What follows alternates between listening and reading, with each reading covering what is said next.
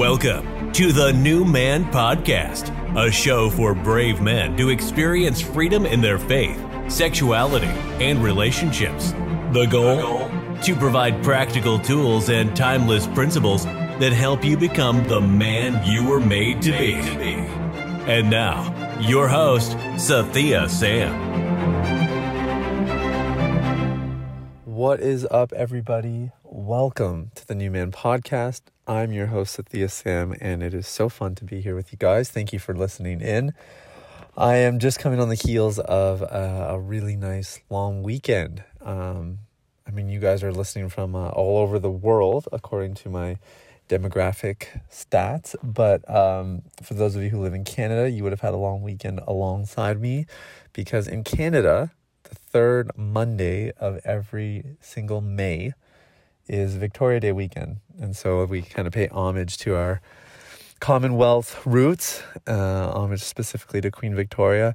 But um, long weekends are nice, man. It's nice to relax and recuperate and uh, get refreshed a little bit. And um, it's been busy, busy times, busy seasons.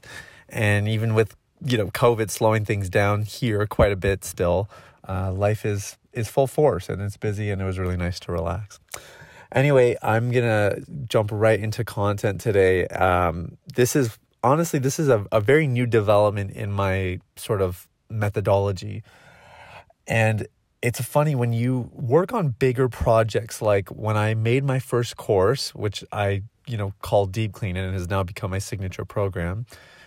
I remember I, I made the course and I had a bunch of ideas and I sort of laid out a framework and you know all the pieces were there but I I hadn't fleshed everything out some of the details I was still working out and then as I started to build content I I made these new discoveries like either it was in the material I was reaching uh, reading rather like the supplementary material or it was like as I was putting content together, I would have these new ideas, like just new revelations, new insights, new ways to sort of frame things.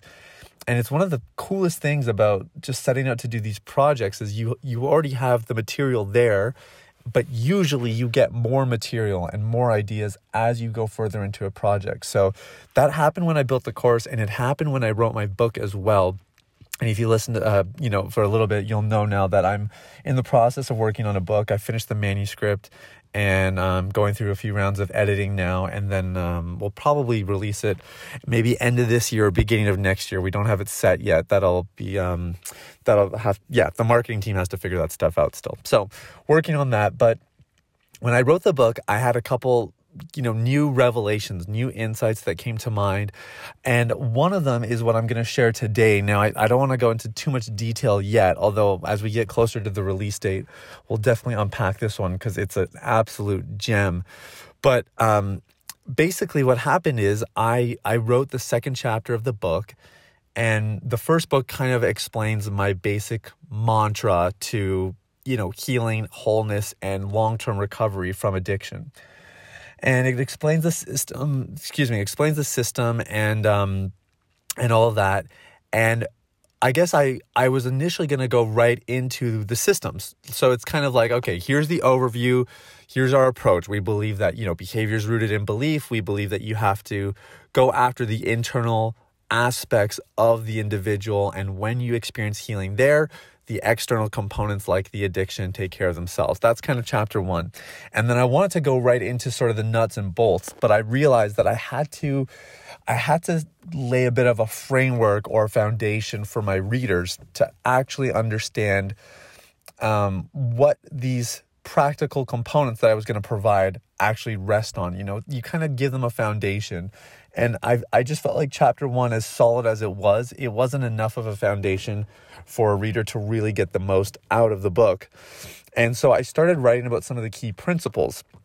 And in my program, we we go through this very early on as well. We just talk about some of the key principles that are required for health and for wholeness and for long-term success in in my programs for sure in porn addiction recovery in general, and to be honest, in just most areas of life where you want success and growth. These five principles will always be necessary. And I I just had a sort of an array of them. You know, I had five and they were kind of scattered and I don't think I even had five specifically outlined, but I had a few different concepts in mind. And then as I wrote chapter two, I, I suddenly just connected these dots. I was like, oh my goodness, this is, there's five core principles and they must be done in order. And when they're done in order, each one builds off the next and they basically lay a framework for you to be successful in anything that you're doing. It, it was like this kind of eureka, mind blown sort of moment. And I was so excited. I remember getting out of my chair and be like, oh, this is it. Oh my gosh. Like it all makes sense. It all just, it all fit together so well. And I was so proud of myself, honestly. And it, it just, again, like I, I get excited about it because it's, it's like, oh wow, I have another clearer and more concise way to explain something to my clients and to the people that listen to my podcast or read my blogs or follow me on social media. I, I have another thing that I can explain to them with clarity and concision that is going to help them.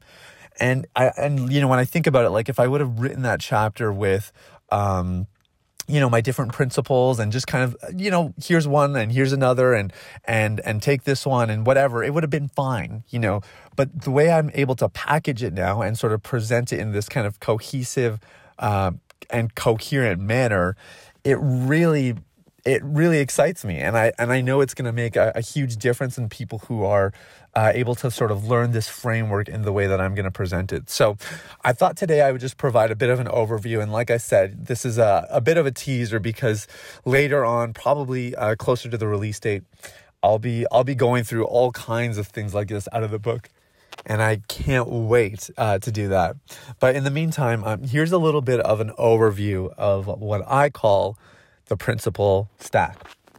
So, a couple of rules about the principle stack. Number one, these are presented in order for a reason. So, you can't just pick and choose, you can't mix things up.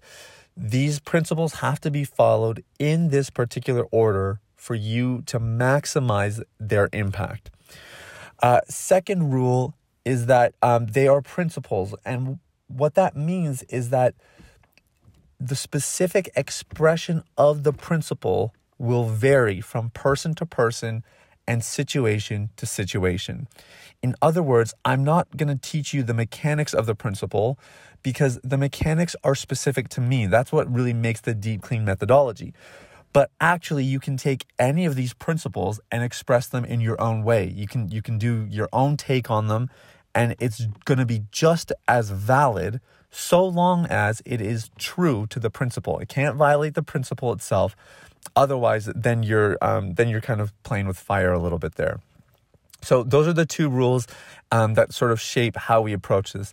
And lastly, and probably uh, you know most importantly, is give yourself grace in this. If you if you're really going to apply these and and sort of take them to heart, um, give yourself grace as you as you sort of work them out but make a decision that you are going to push past the challenges that come with it. Because you know principles are not easy things to live by. They require sacrifice um, and as we're going to even see as we go through it they require um, some really important qualities in somebody's character to live out. But when you do they're so rewarding so worthwhile and and they end up they end up yielding way better outcomes than um, than any other kind of just system that isn't maybe founded on principles per se, but just good information or good ideas. So let's get into it. Uh, the first layer of our principle stack is control.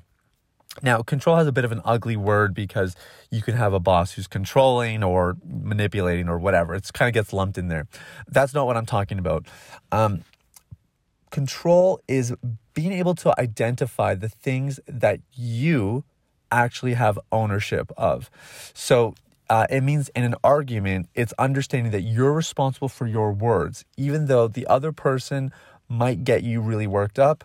Um, it means that you take ownership of the things you have control over, which are your words, which are your perceptions, uh, which is how you respond to your emotions. These are things you have control over. And one of the biggest mistakes that people make in their journey to recovery, and really I would say in life in general, is they do not accurately or correctly identify the things that they have control of. And it ends up costing them dearly as a result. So, identify the things that you have control of. Now, in a porn recovery context, that means that you have to look at your perceptions of women, your perceptions of sexuality, uh, how you think about yourself, how you think about other people. Uh, you have to take control over your urges, over the desires that you have, over some of your thought patterns. These are all things you have control over, but you have to identify that first before you can actually start to exercise that control. And unless you identify them, unless you can really uh, acknowledge the things you have control over, you will live powerless. You will live as a complete victim. Just oh, I have these urges, and and I just had to I just had to kind of release it. I I had no choice. I couldn't do anything else. When in reality, you have control over those contributing factors. You just have to simply identify it first. Layer two of our principle stack is responsibility. So, first we identify what we have control over our feelings, thoughts, beliefs, actions, perceptions, and then we take responsibility for them. Uh, responsibility is the definition is in the word, it means you are able to respond, you're responsible. And so that is then choosing your response to those thoughts, to those beliefs, to those feelings, to those perceptions or to those actions. It is it is basically saying this is on me. I'm going to own my part of it and I'm going to take action. I'm not just going to acknowledge it. That's step 1. That's that's layer 1 here. But layer 2 is I'm taking responsibility. And when you take responsibility for the things in your life that are contributing to your addiction, unbelievable things happen because you now become empowered to actually bring about a positive outcome, to change it. And unless you unless you do this, you just wait. You wait that and hope that God will deliver you. You hope that one day you'll wake up and things will be different. But you basically stay powerless and usually actionless because you have not identified the things you can control and you haven't taken responsibility for them. So these two principles are mission critical. Now, once they're in place, our third is um, I, I I'm trying to think of the the word words I used in my um in my book, but it is essentially developing a why and forming a vision. So really finding that deep seated meaning, that deep seated reason for why you want to pursue freedom. And in anything in life, you need to have this because when you encounter hardship, when you encounter challenges along the way, when things don't go according to plan or or you have a bit of a setback, you have to have a deep seated why for what drove you to pursue this thing in the first place.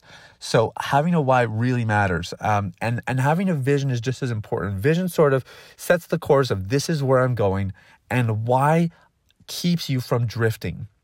So both are equally important, and they allow you to stay the course in your pursuit of freedom from pornography.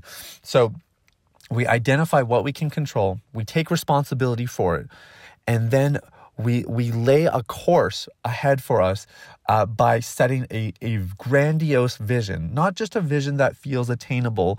Um, it can have some elements that are within reach or, or close to, but we also want some things that are just beyond our wildest dreams. Uh, because we want to set a course for, for where we're looking and what's sort of driving us. And equally attached to this is a deep seated why, something that, that really uh, propels us on those hard days.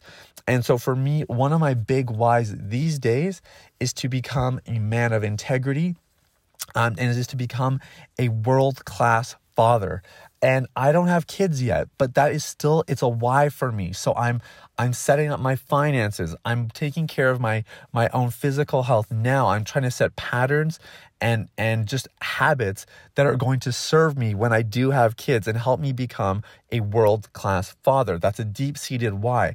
And I have a vision board. I've sort of fleshed out what my life might look like five, ten years from now. Some of my big, big dreams and some of my smaller things that would be kind of, you know, uh, maybe not that significant to a lot of people, but really significant to me. So uh, once we have our why and our vision, the next thing, and, and a really important thing in this day and age, is to delay gratification. Delay gratification. That means that you will have to choose short term sacrifices for long term gains. And if you don't, if you choose short short term rewards instead, then you basically can scrap principle number three You can scrap your vision because it'll never happen. You have to be willing to delay gratification. And as you pursue uh, recovery, this, of course, is a huge part of it. it. It's a part of it in sort of the obvious ways, in the sense that, uh, you know, you have these urges and these temptations that come up to look at porn or to masturbate. And so you have to learn to delay that gratification. But then there's also a, a broader component to this, which is that as you pursue recovery from pornography, you're going to have to make some sacrifices. It, it requires some time. Uh, it requires maybe some investment in some coaching or some courses or uh, some packaged programs, uh, which is, you know, what we kind of do here at Deep Clean. Um, it might mean that you have to uh, go invest in some seminars. It might mean that you have to uh, maybe say no to things that uh, that don't actually contribute directly to your porn consumption, but indirectly, like social media and device usage it might mean that you have to delay some of these things. You have to put them off for a season. But it is worth it if you have a vision that is compelling and a deep seated why. So again, this is where delayed gratification, um, it's an important thing and we should do it, but it's not enough to just tell somebody to delay gratification. They'll never do that on their own. Uh, we, we just aren't wired that way. But instead, what we look for first is that deep seated why and a compelling vision. And those are the things that then drive us to delay gratification, to remind ourselves that this is why we are doing this. This is why, as, as easy as it would be to look at porn, I'm not going to do it right now because I have a family ahead of me. I have a marriage that I need to protect or that I need to get ready for. I have uh, some career goals and I need to get my productivity up. Whatever it might be, we delay gratification because that is ultimately going to lead us to success. And every day that you do not delay gratification, you delay your success. Every day that you do not delay gratification, you delay your success. And that's true whether it's in finances, relationships, business, porn recovery, your spiritual life, whatever it might be. So, we take control over the things that are that we have ownership of. And then we take responsibility. We manage our responses to those things. We uh, establish a deep seated why and we form a compelling vision. And then we de- delay gratification in our pursuit of that vision. And lastly, the thing that seals it all and ties everything together, principle number five, the last layer of our principle stack, is consistency compounds consistency compounds.